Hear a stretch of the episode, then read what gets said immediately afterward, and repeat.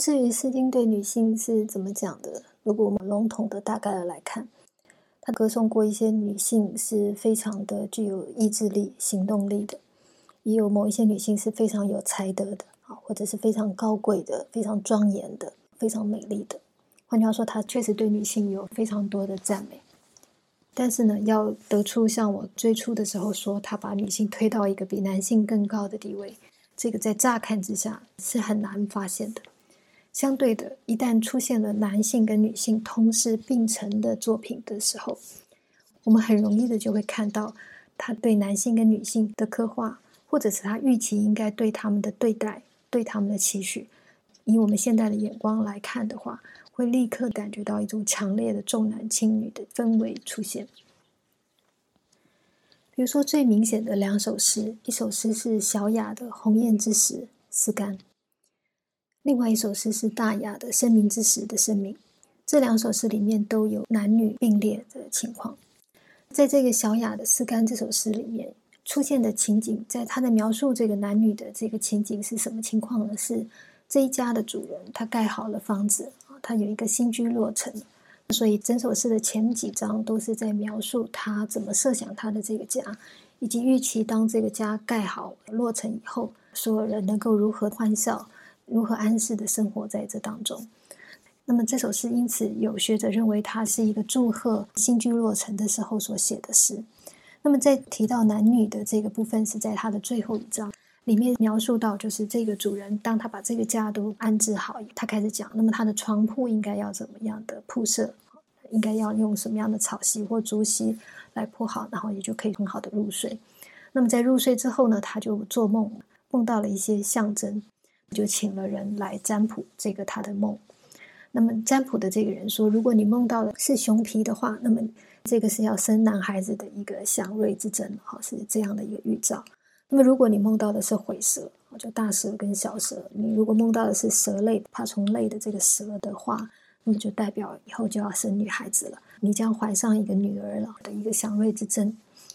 那么后半部他就在讲，那么假设你不久之后就真的诞生了男孩或女孩的话，那么你应该怎么样的对待他？那么你要怎么教育他？怎么期许他未来啊，在这个家或者在这个面对他人的时候，他到底能够有什么样的成果跟成就？你要怎么怎么去想象你对这个未来的子女的这个教育跟期待？那么我们就可以看到，在这个后半部的这具体在说对男生应该怎么样，对女生应该怎么样的这一简短的几句诗句里面，对大部分的当代读者来说非常惊讶的一些叙述。比如说，他说：“如果你生的是男孩子的话，那么要是放在哪里让他睡觉呢？”他说：“放在床上。”可是如果是女孩子，放在哪里睡呢？却不是放在床上，而是放在地上。再下来，那么应该给他们穿一些什么样的衣服？男生呢，应该给他穿上裤子，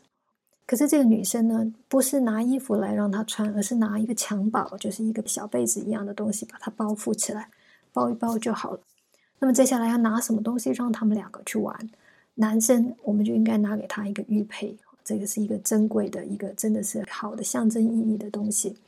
可能女生应该给他什么呢？就应该给他一个在织布机上面的某一个零件啊。换句话说，让他好像玩扮家家酒一样，从小就啊非常熟悉这个织布啦、这种纺织啦，或者这种生活事物上面的这个劳动。这种对待，换句话说，一个东西给的是珍贵的、名贵的、充满寓意的，可是另外一个东西呢，它确实只是一种日常事物。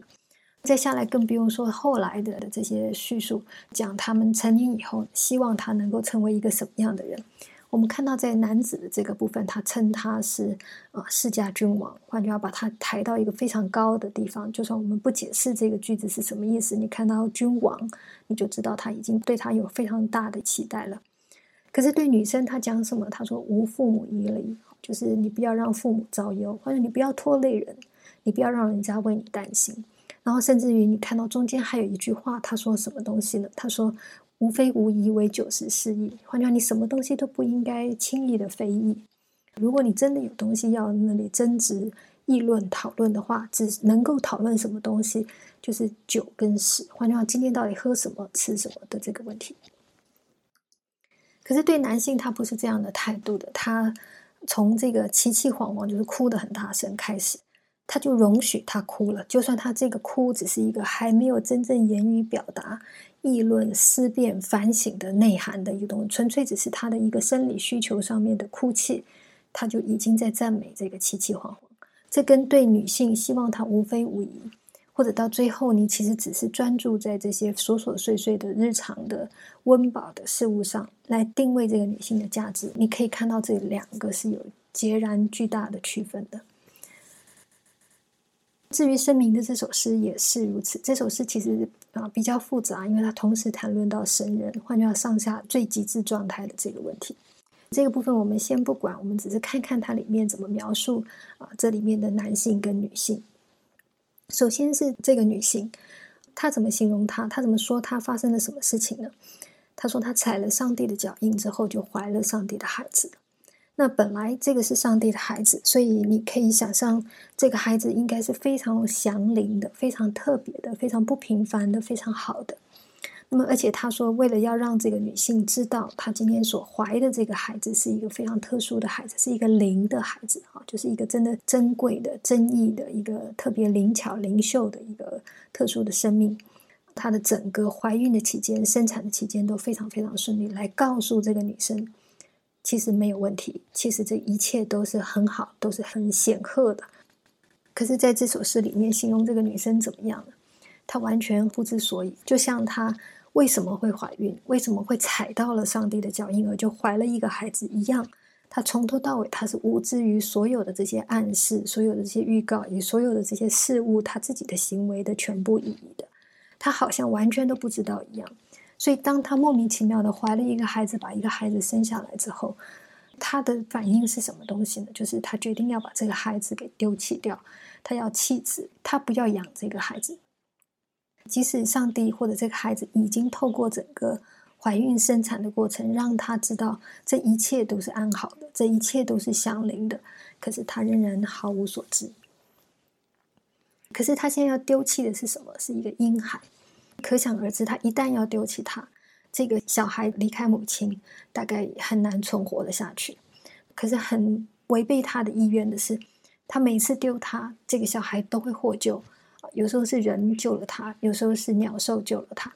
那么，所以他啊，要丢弃这个孩子，不是只丢弃一次就结束了。在这个诗里面描述，他丢了三次，到最后一次，他已经把他放到非常非常远的大自然当中。换句话，他。已经想象不到会再有任何人碰巧去发现这个孩子去解救的。换句话说，他预期这一次的丢弃能够确实的置这个小孩于死地。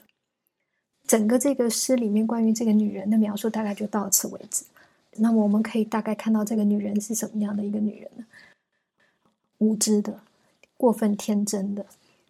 也没有情感的。换句话，她连一个。我们以为在人性上必然会出现的一种母性的这种感受或者情感，在这里面它完全都没有出现，它只是盲目的，甚至看起来是自私自利的来丢弃一个他怀胎十月的骨肉。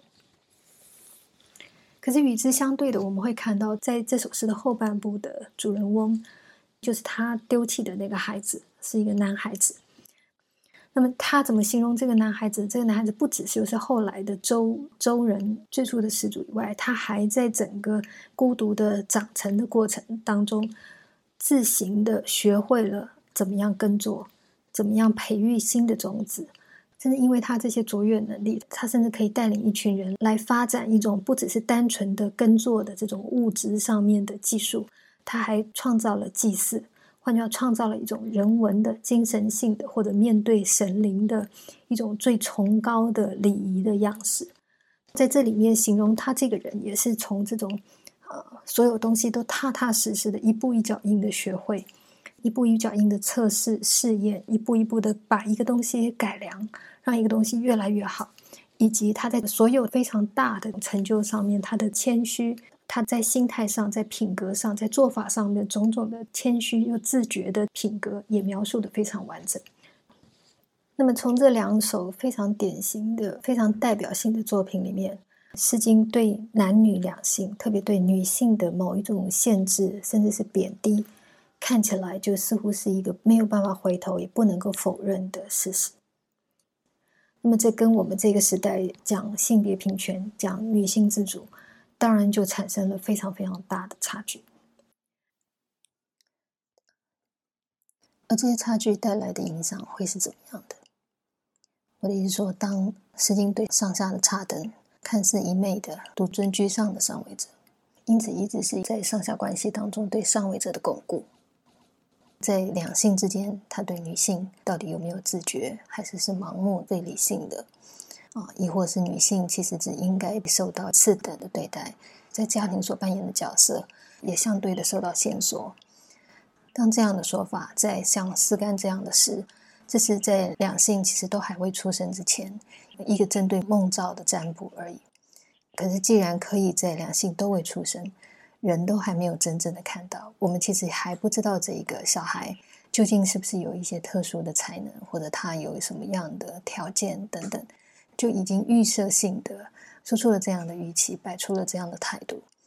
而如果作为一首祝贺的诗，换句话说，他说这样的话，针对这个梦兆所预言的这一切东西，对接受祝贺的这一家人来说，既然是祝贺，显然也受这一家人的欢迎跟认同。那么，像这样的一种对良心的看法，可以想见，既然都不等待小孩出生，就已经啊，大家可以公式般的这样的接受别人的祝贺、别人的道贺的话。可以想见，这种想法、这种对良性的理解跟态度，其实已经是一个在当时非常非常普遍的看法。它并不会制造任何的矛盾或尖锐的冲突，不会制造不能理解、不能接受的状态。更何况，这个家庭的主人正是会生养这个孩子的啊，他们主要的父母亲人，他们对这小孩的爱，没有道理比啊其他无关紧要的人来的更浅或者更不在意。可是，如果他们都能够接受，那么换句话，这真的是一个普遍的啊，整体社会或时代对男女两性的想法。那么，如果是这样的话，我的意思说，当《诗经》是以这样的上下关系、这样的独尊拥护上位者，因此不断的在上下关系当中强化上位者，也因此强化了上下之间的差距，以及这样的两性观作为他一个普遍的基本的共识的话。他对我们当今这些读者来说，他所带来的冲击就不只是现在这里所张举的这种跟我们当代的观法差异甚大的这些想法而已。因为当这些看法是作为整个《诗经》的基调，那么连带的在《诗经》当中，本来我们能够确信、我们能够肯认的，比如说他们仍然能够对上位者的权利知所节制，也知道应该在某些情况底下要有所抗衡。要求上位者的人格，或者期待一种上下和谐啊、上下相互付出的状态，或者是他所歌颂的这些女性的品格、女性的美丽，或者女性在爱情当中的自主、自由，或者是在婚礼当中所显示出来的美丽、高贵等等的这所有的一切，本来单纯我们只从表面阅读的时候能够肯认的、能够相互共鸣、能够信赖的所有这些看似。仍然在上下跟两性对待之间，正面的这些材料，都会因为前面所讲的这个基调共识，忽然之间让人产生质疑。换句话说，他们都是在某种、某种更根本的上下的差距、上对下的优越当中形成的现象。那么，女性的喜悦也其实是在一个预设她本来应该相对次等的状态底下。得到的喜悦，换句话说，这些相对的歌颂，说明都只是啊，比如说对女性来讲，说明都只是因为他们的恋情正是最浓烈的时候，或者正好是在婚礼的过程当中，所以被装扮装点的非常的美丽。但是实际上，这说明都只是一瞬间的，跟他实际上面在人跟人的关系，在家庭当中的这个身份呃状态，其实是无法相比的。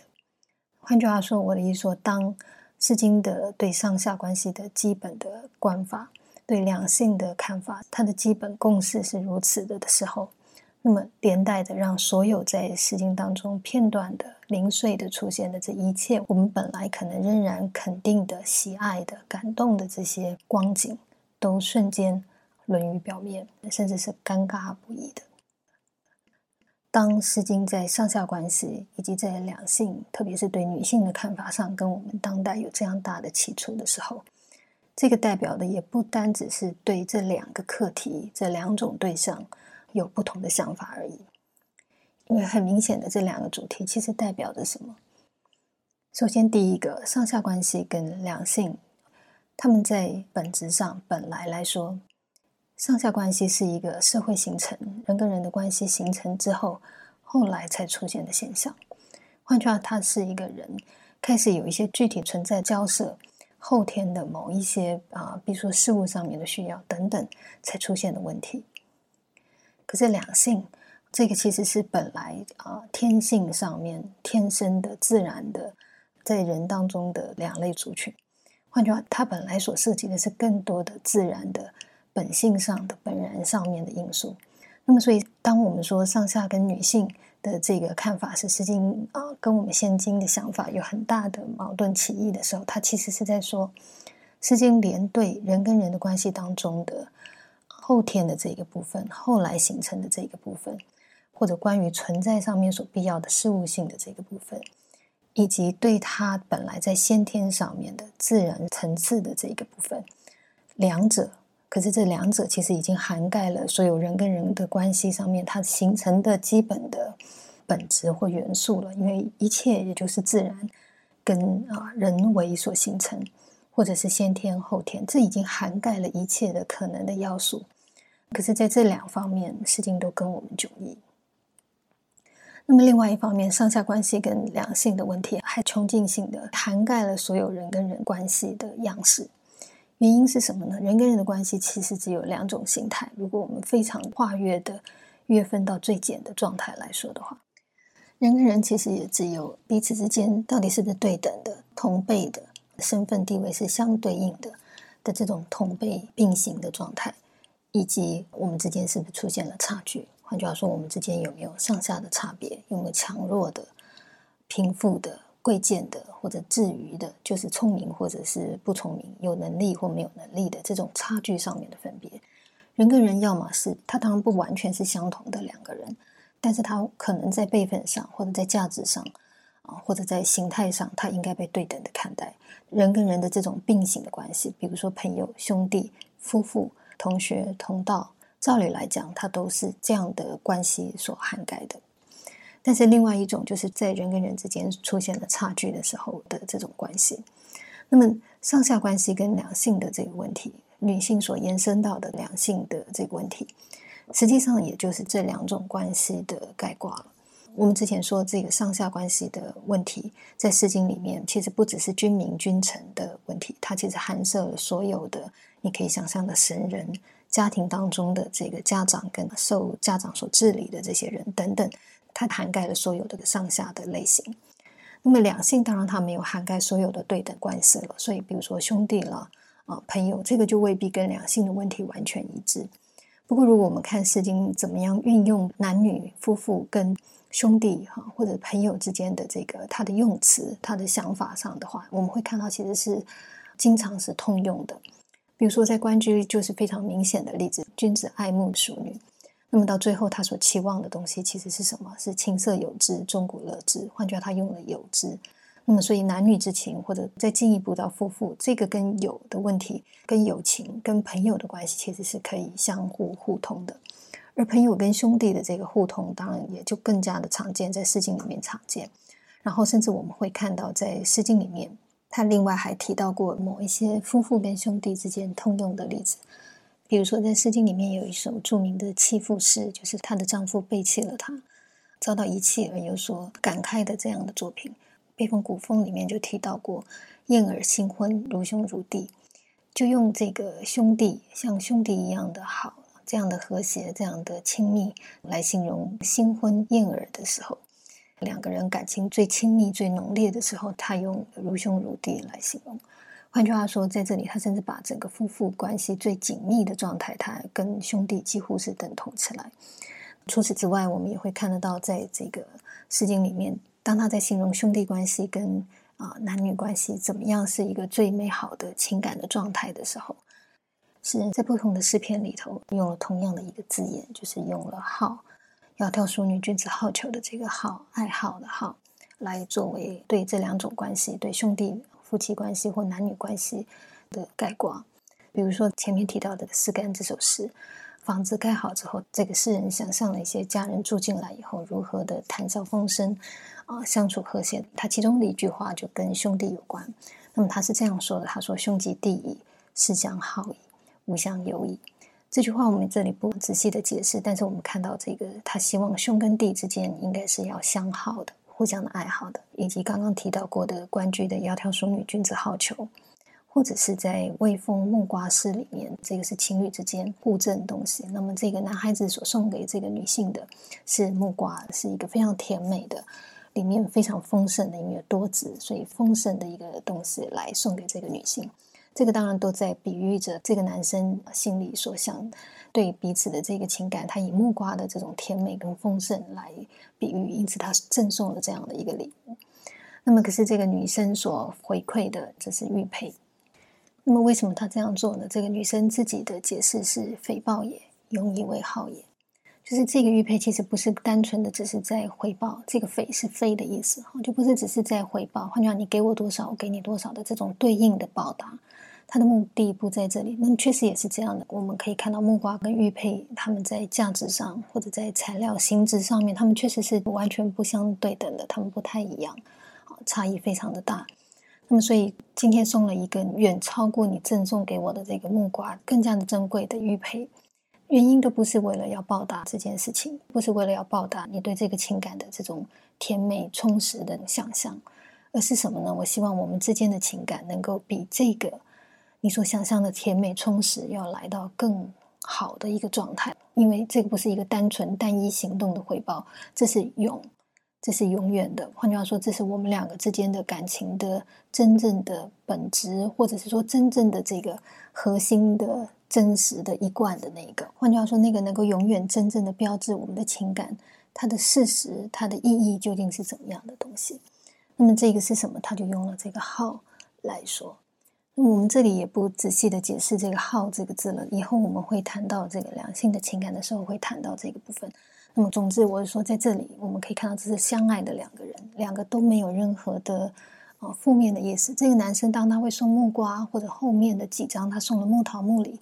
大体上来讲都是非常非常正向的。这个木桃的啊，好像在桃夭里面的这种灼灼其华，充满了芬芳的、璀璨的。阳光的春天的，或者木里也是一样的这种感受。他用这个来形容他们的爱情，用这个来譬喻他的爱情。换句话说，在这个情感当中，这个男方也其实是充满了期待跟肯定的，而女生也是，女方也是，他们热烈的彼此相爱。那么在这样非常热烈而急于付出、急于表达自己的意思、急于表达自己对这个情感的看法的这个当下，他们认为最好的或者最能够。标志出今天这个情感的真正意义的，换句话，勇的的是什么？也是“好”这个字，这个也用在兄弟之间，也用在夫妇之间。因此，我们可以看得到，当在讨论两性的时候，它其实对整个同辈关系并行的同等关系的涵盖的能力。那么，甚至于，我想在所有的同等关系当中，所有的其他的同等。人跟人的差距说不定还是在的，所以比如说在这个兄弟之间，我们还是有长幼的差别，或者是一个人经验丰富的多，比你早先成熟的多，他的能力或等等，比一个幼弱的弟弟可能要多。换句话说，他们虽然是同辈的，他们之间说不定还是有某一些的差别。而且这个差别是在从同一个能力或者同一个品质上面来说，比如说他成熟一点，他的能力经验多一点，这个是在同一件事情上面的比较上面所出现的差距。或者像在朋友之间，我们也会看到啊，我们之前讲这个上下也可能存在在朋友当中。有些人他就是这一群人的老大，有些人他就是跟着做，虽然都是友情，都是互相的尊重跟对等，但是他还是有稍微的轻微的这个差别。这个差别啊，也怎么样构成？当然都从啊，我们如果在里面有一个是老大，那么可能是从他的乐观进取，或者他的意志力，或者等等的，他相对于其他人来说可能更强大的这个状态，或者更得到大家的认同等等的这个更这个比较性的这个差距，构成了他们的差别。那么，可是两性的这个差别就不一样了，它不见得是一个可以比较的状态。而且构成这两个人的差别的因素，更是一个完全天然的、自然的结果。那么这使得这两个人就算不一样，就算有很大的差别，我们都不能够简单的把他们划归在一个可以比较的状态底下。我的意思说，在所有同辈关系里面，两性因此也是在所有的同辈关系里面最纯粹的保证、最纯粹的标显出代表着两方的对等的一个最纯粹的样式，乃至于这一种纯粹对等关系。甚至也是所有的朋友关系跟兄弟关系，最终他们期望应该要达到的状态。我的意思说，当长幼本来有差异，可是慢慢慢慢的长成独立以后，两方面在经验能力上面差距其实就越来越淡了，越来越不那么的显著。然后甚至因为兄弟两个人各个不同的职业或者他们自己的生命预期跟走向，那么也就越来越不能够比较。那么可是这个却是两个兄弟。越能够彰显兄弟作为兄弟同辈并行并肩的一个更好的背景或者一个样态。那么朋友之间也是，当然还是会互相的扶持、互相的支持，在情感上也始终会有一个中心的归向。但是，当我们希望有质有量有多闻，朋友之间能够真正的志同道合的时候，我们其实预期的是大家可以真正的并肩走在共同的道路上面，能够一起的啊。如果今天到达了一个什么样的地步，大家能够一起的看到这个未来的愿景，我我得说，他的这种程度上面的差距，到最后啊，也许就只是一个心理上的情感上面的问题，也不再是作为朋友这些各自独立的个体所永远困陷、永远被限制住的一个状态。它的差距是活动的，是弹性的，是可以变化的。最终，它还是以并肩同行。就好像王伟在说的“同携手、携手并行”的这个状态一样，那么这个都是在两性的关系里面本来就呈现的。那么，所以我的意思说，我们现在所提到的这个上下关系跟两性的问题，其实已经基本上的涵盖了所有我们能够想象的人跟人的一切关系的可能性了。虽然只聚焦在上下跟两性，但是他们各自已经含摄了人跟人之间的差等的问题。人跟人之间对等并行的问题，那么，所以如果连这个人的两种缔结关系的两种可能性，我们在诗经里面都发现，它实际上是跟我们现今有非常非常大的差距看法的话，那么作为一个经典啊，我说对于我们当代人来讲，它的冲击就更加的剧烈了。如果我们接受他的看法，那么意味着我们现在的对所有的上下关系。并行关系、同等关系的看法，或者这个结构目前所实现出来的样子，说不定都应该相应的有所转变。那么，或者是我们始终认为我们这个时代的才是真正正确的做法的时候，那么《诗经》我们对它的质疑就不是只是一两个主张的问题而已，而是它的通盘的所呈现出来的整个人跟人的世界整体，都与我们之间产生了莫大的、巨大的对冲的话。那么，它作为一个经典，究竟还有没有能够指引我们，或者对我们来说有意义的可能性？这个也都会在这种剧烈的对比当中，我们必须重新的反省跟思考。我的意思是说，找出《诗经》跟我们的差别，确实是让我们终于能够跳脱我们今天这个以自我本位、以自己的这个时代，或者以我们的个人。以我们自己所存在的这个角度来看待一切的这个局限，能够终于跳脱出去，开始看到一种可能横亘着在整个历史上，或者在人类一贯的贯穿我们所有古今人类的可能的面向。那么，寻找差异能够让我们跳脱这一切。可是，当我们所寻找的差异是如我们之前所讲的这样严重的两大差异，换句话说，几乎是对人先天的问题、自然的问题。后天的问题、人为的问题，以及在人跟人的关系上面的各种样式的全体的概括上面，都出现了这样巨大的对反跟矛盾的的时候，那么找出这个差异，既是让我们去可能接触到经典作为经典的一个道路，可是反过来，因为这个差距过分的巨大了，它是通盘的、全盘的迥异于我们现在。那么，如果我们还要说它可能是经典，或者它确实就是经典的话，那么这个经典性究竟建立在什么样的地方？经典的成立对我们的意义是怎么样？或者是说，《诗经》作为经典，它的独特性，它究竟是怎么独特的做到了这一切？它究竟是一本什么样的书？它究竟对我们当代人来讲有什么样的真正的意义？这些我们越不能够容纳的歧义、差异，对这些差异的重估跟评量，甚至是把我们的继承的成见暂时的摆开一旁，重新的去明白为什么会有一种书或者一种曾经在人类历史上出现过的看法，会跟我们现在这样根本的、全盘性的、完全的倒转跟差异呢？那么明白这些东西，我想这个都是我们对。阅读经典或者阅读诗经，必须要做到的基本反省的功夫。因此，我在这一次的诗经的系列里面，我们就啊，从这个主要的两大差别——上下关系跟女性问题当中，我们选一个问题来着眼来切入。那么，上下的问题，它虽然体现在人跟人之间，但是它有时候它的涉及的变因不是只有人跟人的问题而已。比如说，我们之前讲的，我们要有事物的分工，啊换句话涉及到事情。或者涉及到大家要共同的存在，那么这个时候的资源，这个时候的权利，或者这个时候我能够建构出来、建制出来的这些体制，这些整体群体社会运作的原理，我得说，它涉及的问题是往往是结构性的，不是你一个人觉得你你受到压迫，你去抵抗的这种个别性的问题，也可能不是一个单纯一个上位者对你好不好的这个问题能够完全的解开它的。那么，所以虽然它对我们来说也几乎是我们在就算在现今的世界里面、现今的时代里面，也经常的碰触到、经常的必须去面对的东西，可是它涉及的问题相对来说比较外在，也比较复杂，也比较结构性的，跟女性或者两性的问题跟我们来讲相对来说是切身的，而且因为它是一个对等的关系、同等的关系，所以也许可以比较不要那么的涉及到一些人跟人的比较的问题。或者因为比较所衍生出来的其他的后续的可能不纯正的或者无意义的一些影响，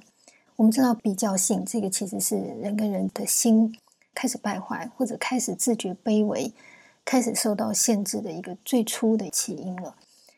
这个是人失去他本来的自己，开始羡慕别人而不能够自由自在、不能够自主的一个，也许没有意识到，但是非常重要的因素。所以，比如说，当他在更强化一点这个比较性，慢慢的衍生成嫉妒，衍生成各种各样的仇视或者是羡慕。我就说，我们都体验过，当人跟人之间出现比较的时候的那种心理，以及那种压力，跟那种因此就失去自己，